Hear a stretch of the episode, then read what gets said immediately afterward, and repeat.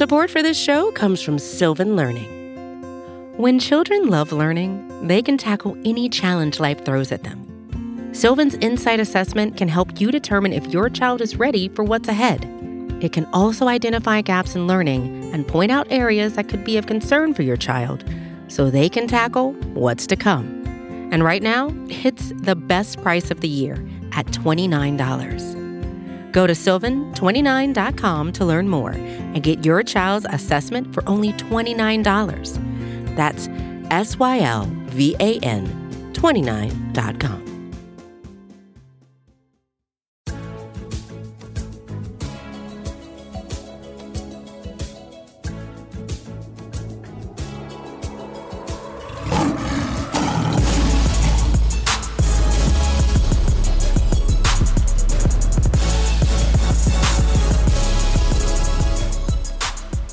Welcome to First Byte, brought to you by Pride of Detroit and the Pride of Detroit POD cast. This is the sister part of the POD cast, even though it's all on the same feed, it's all under the same roof, and but we just do this because we like to make things difficult for ourselves. I am uh, Christopher Fett, your adequate host and the producer and multimedia editor at Pride of Detroit.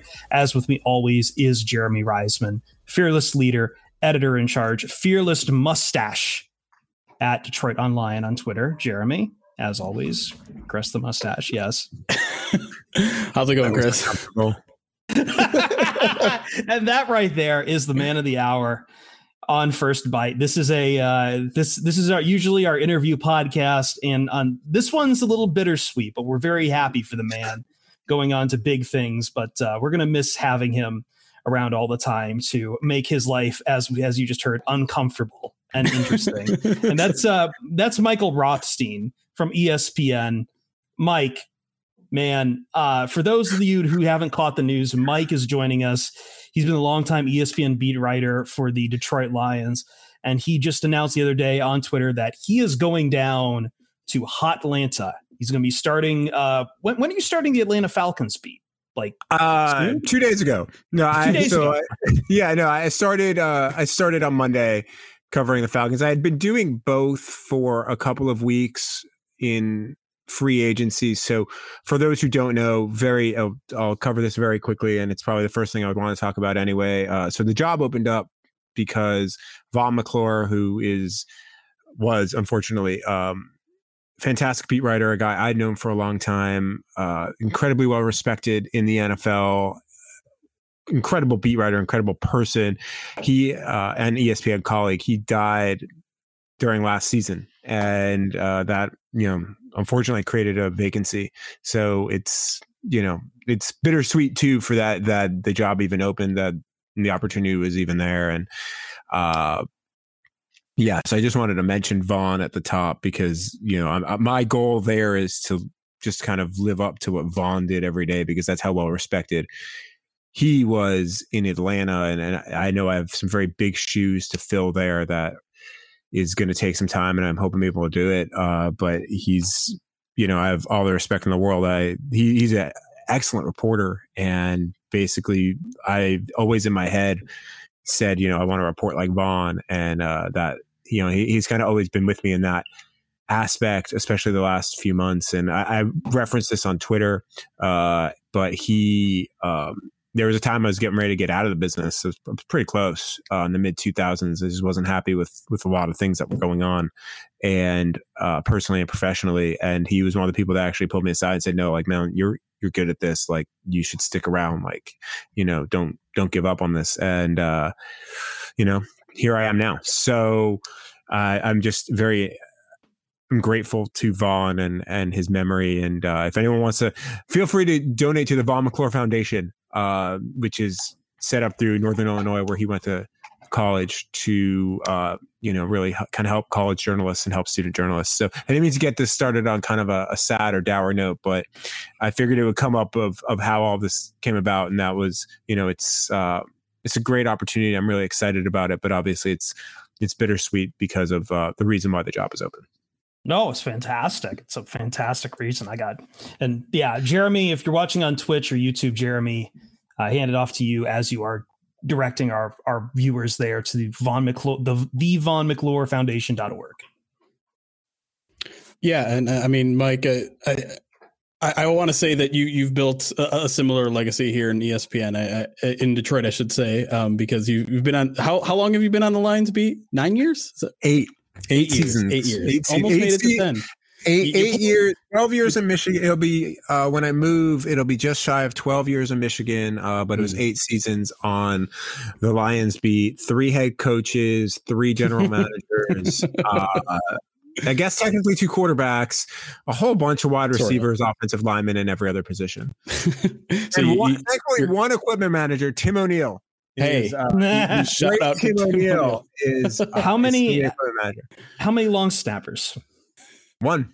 Yeah. Mm-hmm. Although they tried, mm-hmm. well, technically three. They tried. They tried with uh, with Jimmy Land, the great Jimmy Landes, Landes out of and, Baylor. Uh, yeah, and six round draft and tech. Steven Wirtel. Now, I will say this: Jimmy Landes, for as short of a time as he was around, actually provided great content because he was all about like doing dude perfect long snaps. I don't know if Jeremy remembers that, and uh, oh, he was I actually. Do. He, and he was friends with he was in like Johnny Manziel's circle as well. And that was when everything was going on with Johnny. So he was somebody that you would talk to and ask about Johnny because, you know, he knew him and, and right. there was a relationship there. So no, I, I think I wrote more Jimmy Landes stories than I you know than I anticipated probably ever doing when he was drafted. But uh, I think I remember a short time. I think I wrote three, if I remember correctly. I think I remember it might have been one of yours and might have been from someone else because I do remember a Jimmy Landes video where he does long snap off like the top the the nosebleed bleachers in Baylor Stadium into like a garbage can. Oh no, but that, I can tell you, I think everybody wrote that because that came up after he was drafted. So after a player is drafted, you get like ten minutes with them on a I guess now it's a Zoom call, but it was right. back then. It was just a teleconference Conference where everybody call, would stand yeah. around like the you know weird conference microphone thing in the. It was it, nobody it, it would was mute a, their phone. No, there would be no muting of your phone. Uh, but it was a very interesting situation. But he just would start telling. He just started telling stories about being a long snapper and about the dude perfect stuff. And I think every single person wrote it because it was like yeah, th- I mean, this is the most interesting you're going to get out of a long snapper. but but kind of looking back on your career here, like that, those were kind of the kind of stories that seem you seem drawn to, like the the personal interest stories more so than maybe the the analytical stuff. And I thought you you did a great job of that. And I was going to get into a different question, but we have this question from a chat that I feel like I have to address. It's from someone named R. K. Caskey. I wonder who that could be. He asks, "Hey Mike, who's your favorite fired Lions running backs coach. really putting you on the I know, spot I know right who, here. I know who this person is, so I feel like just just so I can maybe get uh, an angry message, I'll say, "I th- was Curtis Modkins fired?" no, no. Um, Kyle Caskey, by the way, is is a fantastic coach, uh, and I'm not just saying that because I think that that's who is asking that question, either hit, actually him or someone pretending to be him. But no, Kyle Caskey is a fantastic running backs coach. If you look at what he's done, I mean, what he did with D'Andre Swift, what he did in Cincinnati, uh, I have I have all the confidence in the world that he'll end up back back in the league or back coaching sooner rather than later, and, and he should. I mean, I think he's a you know he's a really good coach. And I and that's not just me saying this here. That I was saying that during the season. I was saying that last season. I was saying that before they hired him. Yeah. Uh, if you remember yeah, way back when, a couple years back. Yeah. Um, but but my original question was going to be like, just maybe a, a, favorite story that you have, one of those personal pieces, maybe something that came up unexpectedly, or something that you just thought was, um, you know, maybe one of your your finest works or, or interesting stories uh, in throughout those eight years.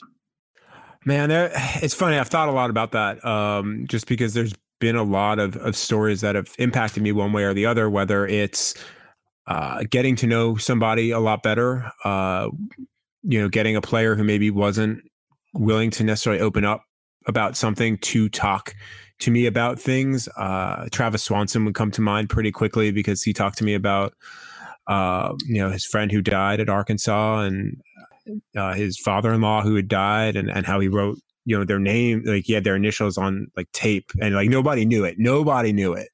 And you know he trusted me to tell that story and it actually was the start of and it ended up being a, a pretty good relationship with with travis that uh, i'm grateful remains to this day. He was a uh, frequent popper in person to my instagram pregame chats. Um, usually usually it was something about joe dahl.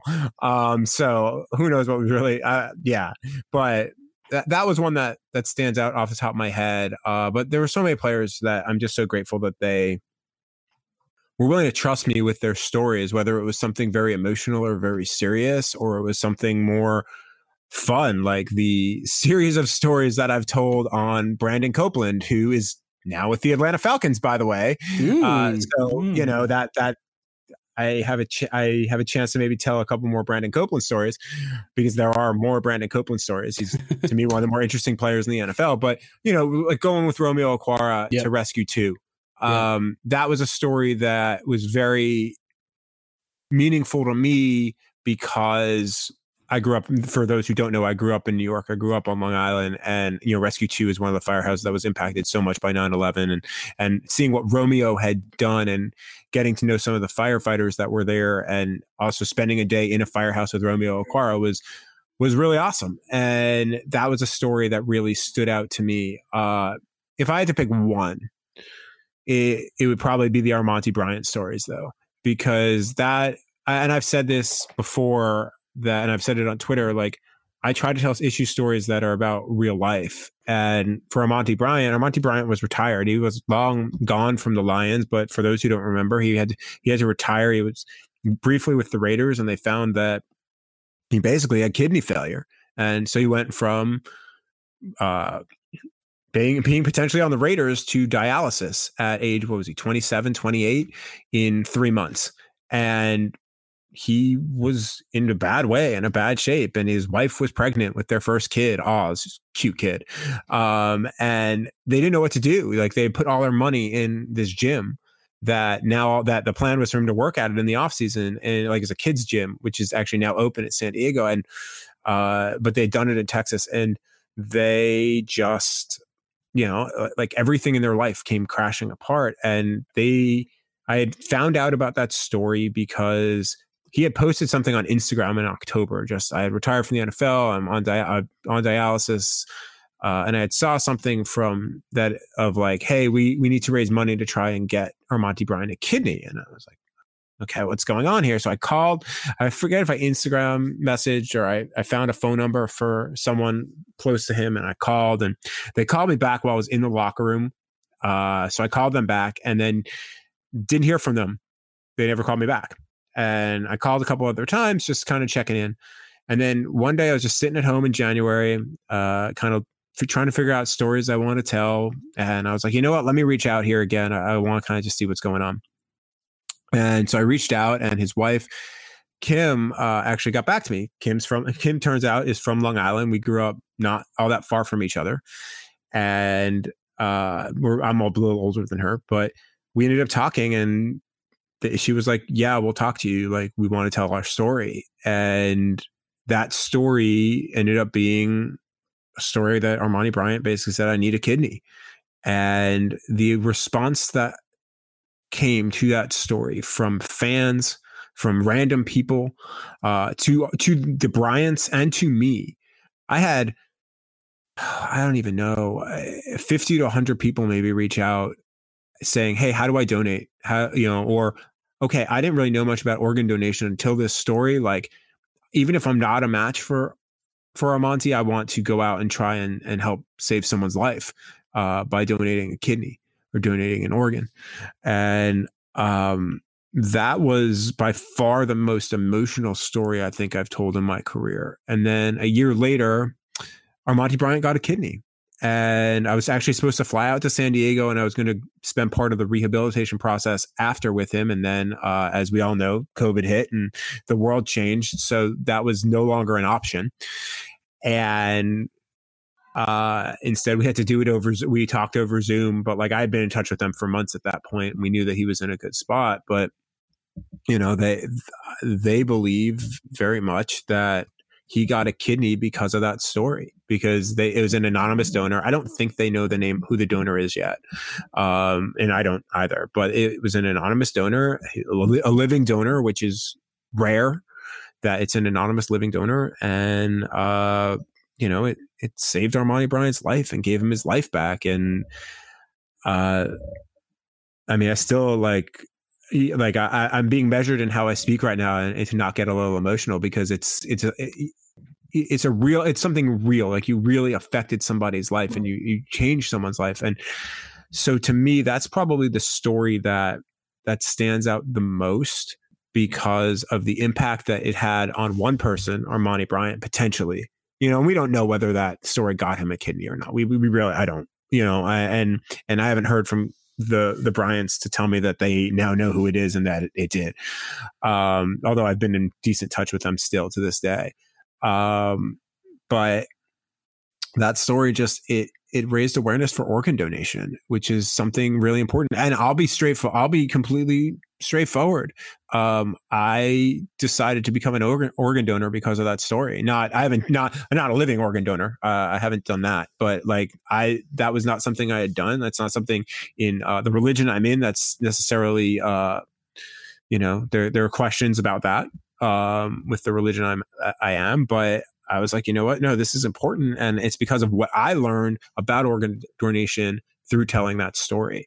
Um, so it impacted me as well. And, you know, who knows if it, you know, who, who knows what that story did? I don't. I mean, maybe, you know, people just reached out and never got tested or anything like that, but you just don't know. But the fact that it raised that awareness for something that's really important uh, and it can save real lives, like that, that was that was really uh, impactful. And so uh, I've told a lot of cool stories. Like, I mean, I got to, you know, tell stories about finance, Ryan Broyles and Glover Quin, and you know, I brand and all the Brandon Copeland finance stories. But but that one, you know, telling telling Trey Flowers' story recently, um, you know, about his family and Selma and talking to his uncle, you know, uh, about like actually marching and uh, all those stories were awesome, and and I'm so grateful that people trusted me to tell them. But that Armonty Bryant story was was one that I will never forget. To me, right now, so far in my career, it's the most important story I think I've ever told.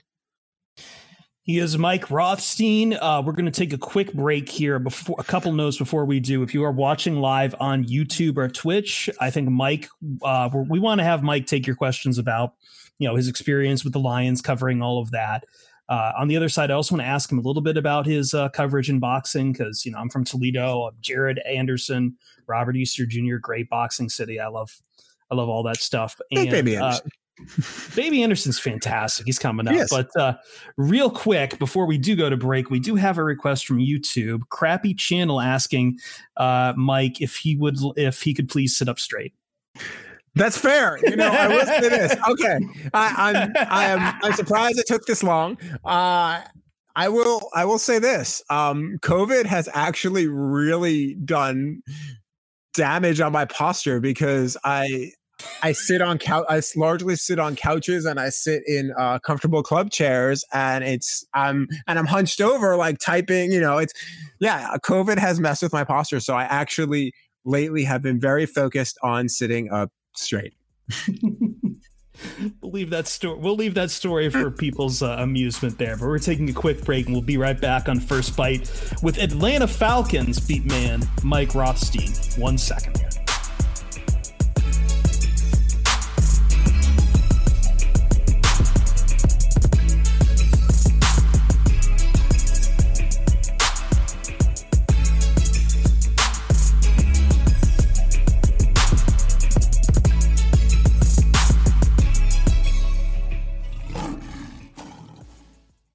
And we're back here on First Byte. Michael Rothstein joining us at Mike Rothstein on Twitter. He is the new Atlanta Falcons beat writer for ESPN, and we're saying goodbye to him from all of his time, all of his eight years, wonderful eight years in Detroit. And we do have some listener questions here. Conrad66 on our Twitch chat wants to get specific with you on um, maybe a game that was a little weird. I, I know for me, watching weird and just not even as a fan, but just like what what is this game?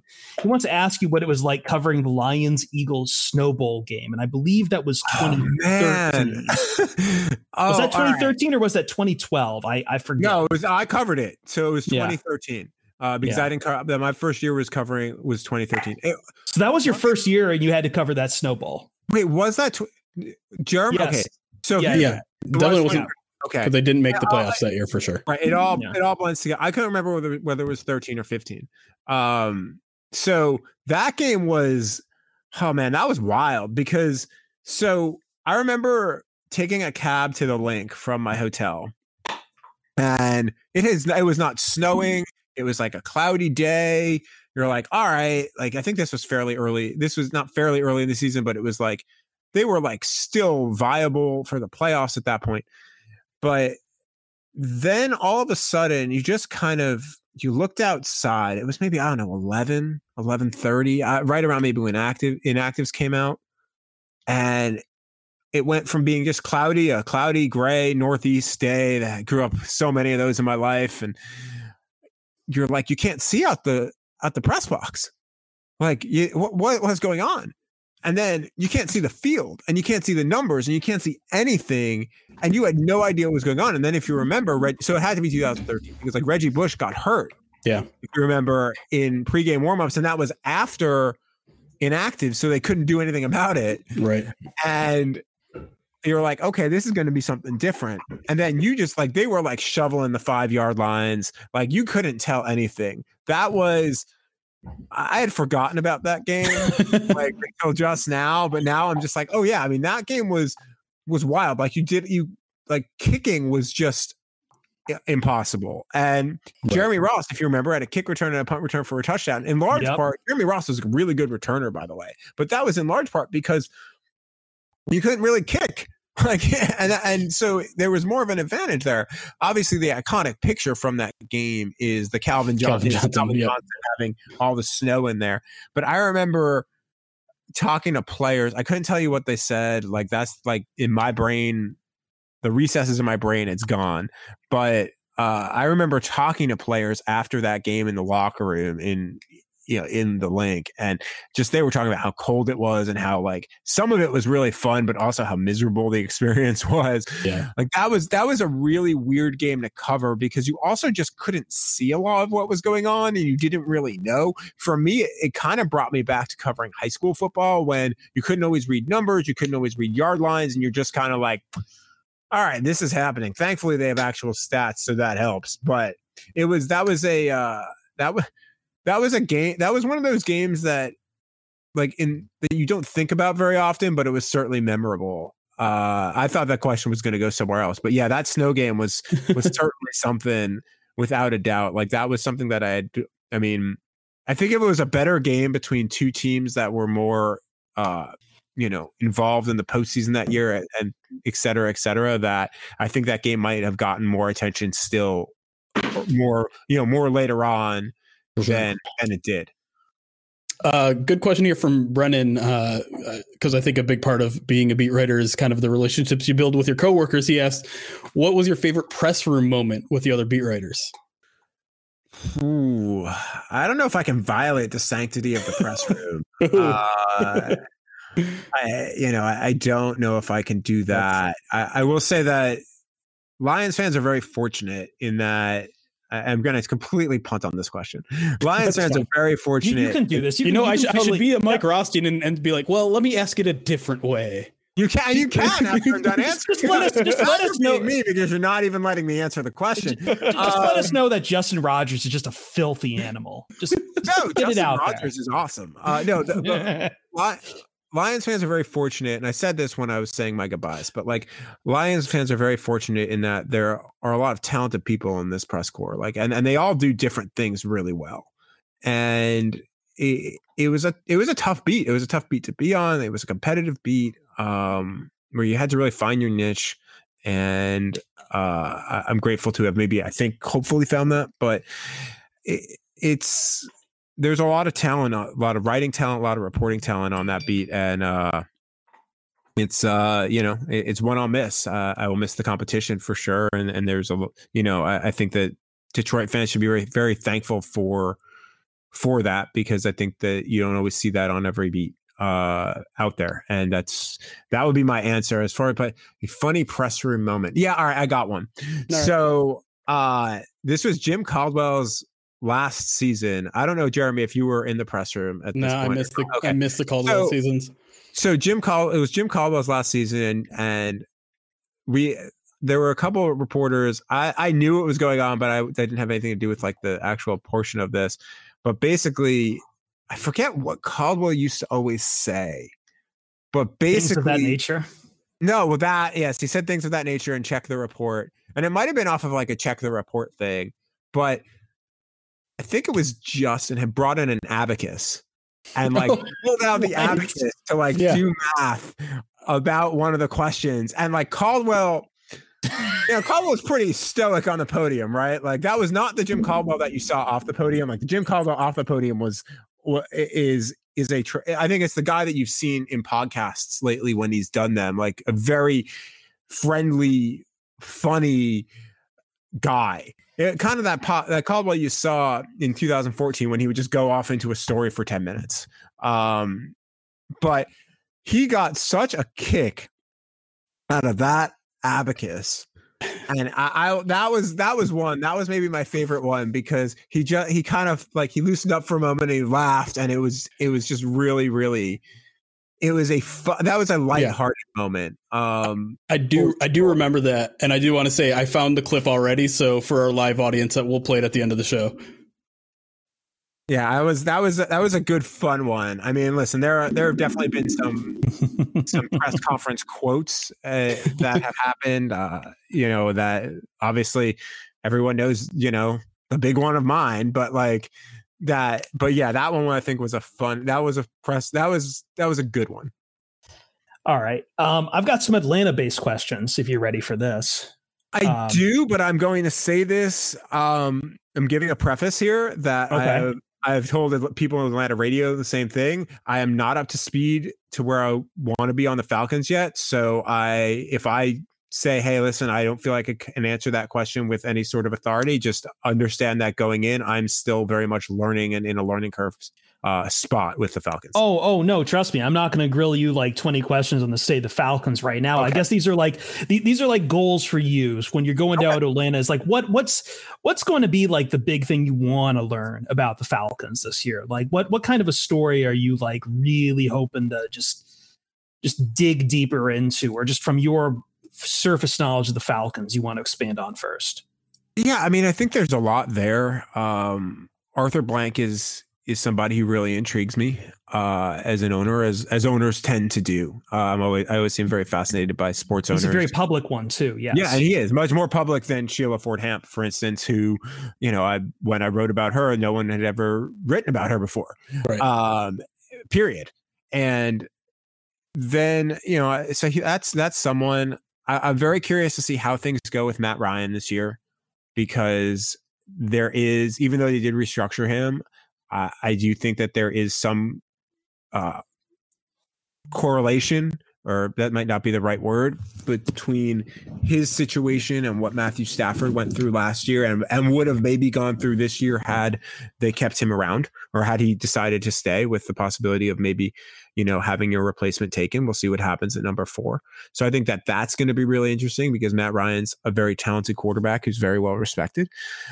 Um, and I'm really just looking forward to learning the city, learning the team, learning how how things operate in the city because I think every city has its quirks to its team that it, it its football team. I think you see that in Detroit. I think you see that in in many places, and I think in a lot of places it's different. And uh, so I'm I'm really looking forward to learning that stuff. Uh, I'm not sure if there's a story I know I really want to dig in on yet, and I don't know if if there even if there was that I would give that away because I am a competitive person.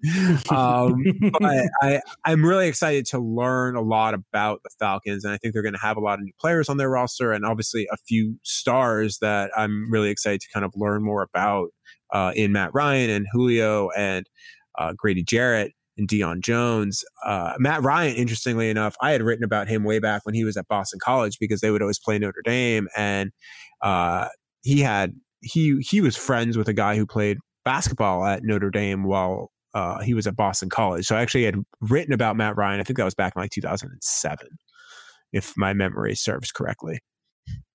It, it's kind of interesting that you're landing in Atlanta, a team that's going through a lot of the same things that the Lions are going through with the new GM, a new head coach, and and yeah, the Lions already made the the switch at quarterback, but it does seem like that's coming uh, so, soon down the pipe with with the Falcons. Whether I mean they could potentially draft a quarterback this year, doesn't really seem like that's necessarily in the cards, but it might happen. Nah. They're they're Um, going to get ahead of of Ryan Matthews' hope for the pit stop. Book it. I mean, I we'll, we'll see what happens there. I I think that they're in a position where they're.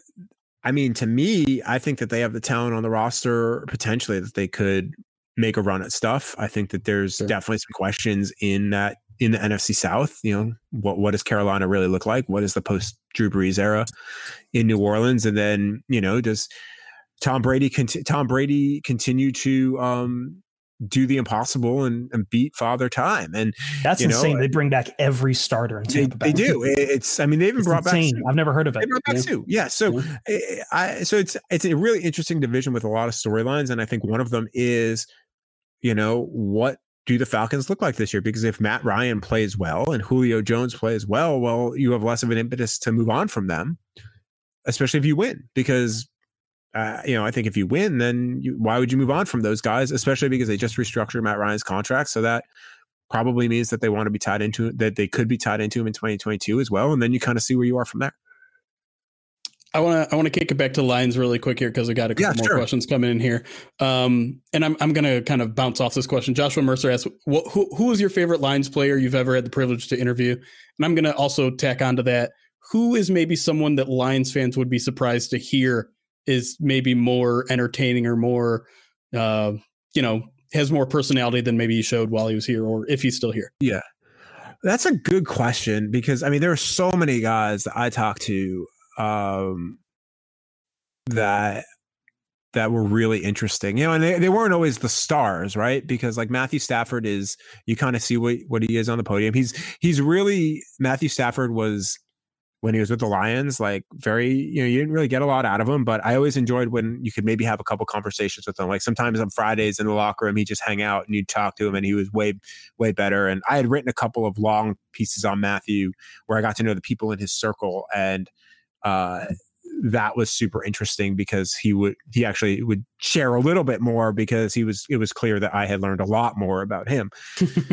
uh, but I, I will say, I'm I'm gonna pick three, and I'm gonna pick these three in hopes that no no one else is listening. Um, Brandon Copeland would be one, uh, and I'm not just saying that because I'm covering him again in Atlanta, but uh, he's somebody that I've written a lot about. I mean, he's very he's very very interesting. He's Forbes 30 under 30. He's an an editor at Kiplinger's. He's a college professor at the University of Pennsylvania. Like that, that, that, I mean, that, that's awesome from a story perspective. Like there's just a lot, a lot there. And he's a really, he's a, does a lot in the community too that maybe doesn't get noticed. Um, on the more recent vintage, I would say Romeo Okwara. I think Romeo Okwara is the most interesting player on the Lions. I think I've said that the last few years. I, he isn't always willing to share that, but when you when he is willing to talk and talk about some stuff and i've written some bigger stories about romeo like we talked about going to you know rescue 2 and really even about his breakout year uh you know and we're and i was talking to one of his friends about how like well they had got kegs and to lift you know like and and fire pits because they had to do what you had to do with go in and you know when you, you had to do what you have to work with as i stare at like my 20 pound weights and like my 30 pound resistance band in my, in my living room. And like so he would be another one that that I think was somebody I really enjoyed. And then going back in the day, Reggie Bush was somebody who you could talk to him about anything, you could ask him about anything, and he would give you it an answer and he would never shy away from it. And if his coach questioned him like Jim Schwartz did in 2013 with not a mutter, and you know, Reggie would respond to that. And and Reggie was great. And Reggie was a star. Like that's the thing, is that so often in Detroit, they haven't had like they've had stars, but they haven't had quote unquote stars that like hit national prominence, right? I mean, I think everybody understands that. Like, and, and Reggie Bush was that, and Reggie Bush had a thousand yard season.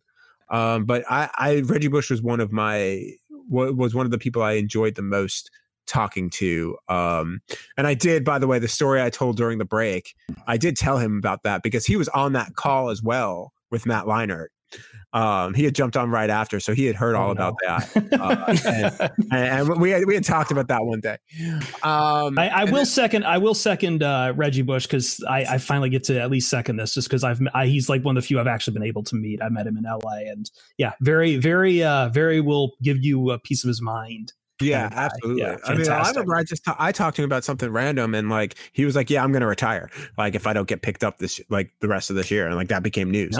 Um, I, I would be very remiss, however, not to mention a few other people as we're talking about this. DeAndre Levy being one. Mm. Uh, I, mm. I ended up having a very good relationship with DeAndre Levy, um, both in during his time with the Lions and then after. He didn't talk much with the media, but when he did talk, it was meaningful, and he and he he had things that were important to say. Yeah. Uh, so he would be one, and then a couple of other guys. Travis Swanson, who I mentioned uh, earlier. And uh, on this team, uh, Tyrell Crosby is another guy that I think doesn't get a lot of attention, but he's he's a really interesting guy to talk to uh, as well. And then I this I don't think this will surprise people because I think they will have seen the amount of stuff I've written about him.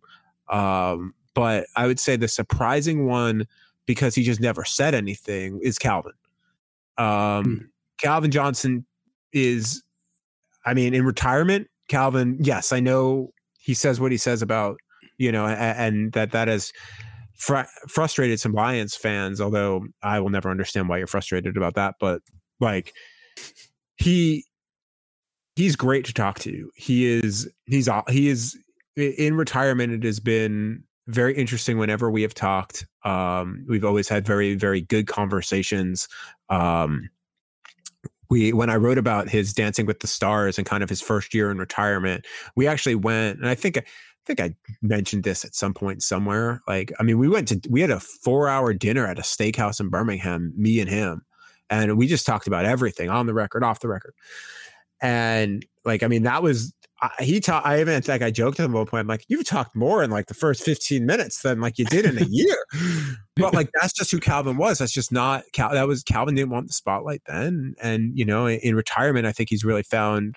Uh, you you can see it right between the cannabis industry, which between you know with Primitive Group, uh, and what he's found there, and then obviously going into the Hall of Fame. And if you watch his Hall of Fame press conference, I mean, he was that that was that if you got that out of Calvin during the regular season and uh, like you were like, oh wow, that, that was amazing. So I think from that standpoint, I think people don't necessarily realize, um, you know, Calvin Calvin may have been quiet, but like I mean, Calvin was awesome to talk to when he would talk, uh, and, and even more so in retirement. Do you have one that, more, Jeremy? Uh, no, I think I'm I'm good. That that yeah eating steaks with Calvin Johnson sounds amazing. like I, that I should was, be a YouTube show. That's when I ate red meat, by the way. That's fantastic. yeah, very beginning. Yeah. I don't know if people caught that at the very beginning of the podcast. I haven't had red meat in over a year. Um, yeah, yeah. So my idea is to tell you about Vortex Burgers in Atlanta. It Just gets just pranked. Sorry, man. No, it's fine. You can still go to Bo's. Get at least good burritos down there. Good burrito chain down there. But you know, uh, you'll just have to let me know how Atlanta is. It's a fantastic city. I've visited I'm, many many times. So. I really am. Oh, uh, God, it is. It's, I'm, I'm going down great. there next week actually to kind of find try to find a place to live. So. Oh uh, yeah, there, there's really plenty of good spots. Yeah, yeah. yeah just gotta just got to deal with the commute a little bit sometimes. Ah, but yeah, whatever. I, I, drove from Ann Arbor to Allen Park every day, so I mean, really? Yeah, oh, okay. oh yeah. I, I live. I've lived in Ann Arbor my whole time. okay, well there I, you go. Ann Arbor. I, will miss. You know, I think there's a misconception uh, that I just I'll mention really quick, like that. I don't. I, I love the state of Michigan um, as a state. Uh, I, I, fell in love with Ann Arbor. Uh, Ann Arbor is um, it's home to me. It's the place I've lived the longest, except for New York, where I grew up, and uh, I'm going to be very sad to leave Ann Arbor and, and, to leave Michigan because you know the, the fan base here is something that it's impressive because yeah, y'all have. I mean, Dan Campbell said it really well. Like you, your fan base, the, the fan base has been through a lot. Like they've been beat up and you're still there every year. And I, have questioned that. I, have I've asked that question on Twitter. I've written about it. Like, how do you like? I think after the the Rodgers to Rodgers Hail Mary, I think I did an entire post about it just based off of Twitter responses of like, how do you do it? Um, and that has always impressed me, and I've always been very, um, it, it's you don't always see that, right? Like you see you see fair weather people and you see fair weather fans and you see all of that, but despite despite the heartbreak and the heartache and the and all that, like Lions fans keep coming back, and that is something that you know I always try to. Uh, you know, my thing is always trying to serve the reader, right? And I always tried to serve that because I I knew that Lions fans cared, and um, you know that was something that you know I'll miss too. Uh, is my interactions with fans on Twitter, whether it was good, bad, or indifferent. Like it was most of the time really great. Uh, but no, I I mean I really I will miss the state of Michigan. I will miss uh, a lot about it. And well, we you're, miss, you're, I was going to say you're moving to Atlanta. They don't have any heartbreak in their history. The no, no, no 28 to threes or anything like that. No, no, it's, no, a, it's a college football town, Jeremy. College football town. um, we are going to miss you, Mike. It, this has been fantastic. That. We we we have great conversations. Um, just because you've been a good sport, I will not send the blackmail on to Gianna Kelly down in Atlanta. You are in the clear there. And uh, yeah, I think we're going to enjoy. I, am going to enjoy reading your stuff. As I said, I, I, like what you do on on combat sports. I like what you do with boxing, and um, I'll just have to check in on the Falcon stuff every now and then too. And I hope they treat you pretty well down there, and people won't get on your case for not being a fan. Uh, I mean, I listen. I'm. I, I will. When someone asks that, I'm going to make it very clear, just like I did in Detroit. Like, you know, I'm very open about that. Like, I, wherever I go, um, I may even put it in my Twitter bio. Not a fan. I don't know. I. I I may just go down that road. But no, I it, has been a pleasure and an honor both to come on this show uh, the few times that y'all have been willing to have me on and but to to really kind of try and tell the story every year for readers and, and that's you know what I get paid to do and uh, what I've tried to do. Some years probably better than others. Uh, I do have at least one more Lions story left. I think it's running tomorrow.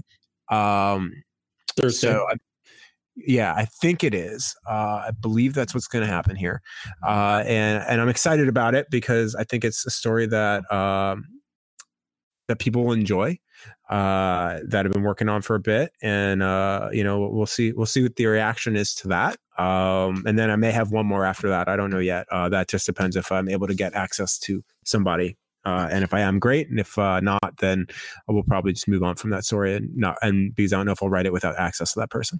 Um, yeah, but I'm happy to take a few more questions. I mean, I know we've gone for a while, but I'm I'm not, I, have got nowhere really to go. There's no college basketball on, and, and, like I said, this is kind of my my swan song in talking about the Lions, more or less, except for like some random questions on Twitter. So if, if anyone wants to talk about anything, I'm I'm more than happy and more than game to do it.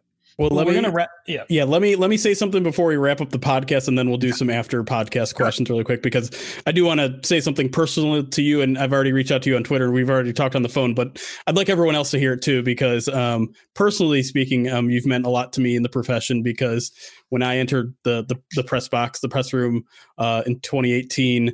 I was uh, definitely feeling a bit overwhelmed, definitely feeling like a fish out of water and you were one of the first people to kind of reach out, introduce yourself, um, kind of take me by the hand in case I had any questions. Um, treated me just like anyone else in that room, which I didn't feel like I, you know, I had some imposter syndrome where we were the first fan blog in in the room there, so I didn't really feel like I didn't I didn't know what the welcoming was going to be like for for traditional media because there is kind of that at least perception that maybe traditional media and and blog posting don't get along. Um, you never gave me a sense of that at all.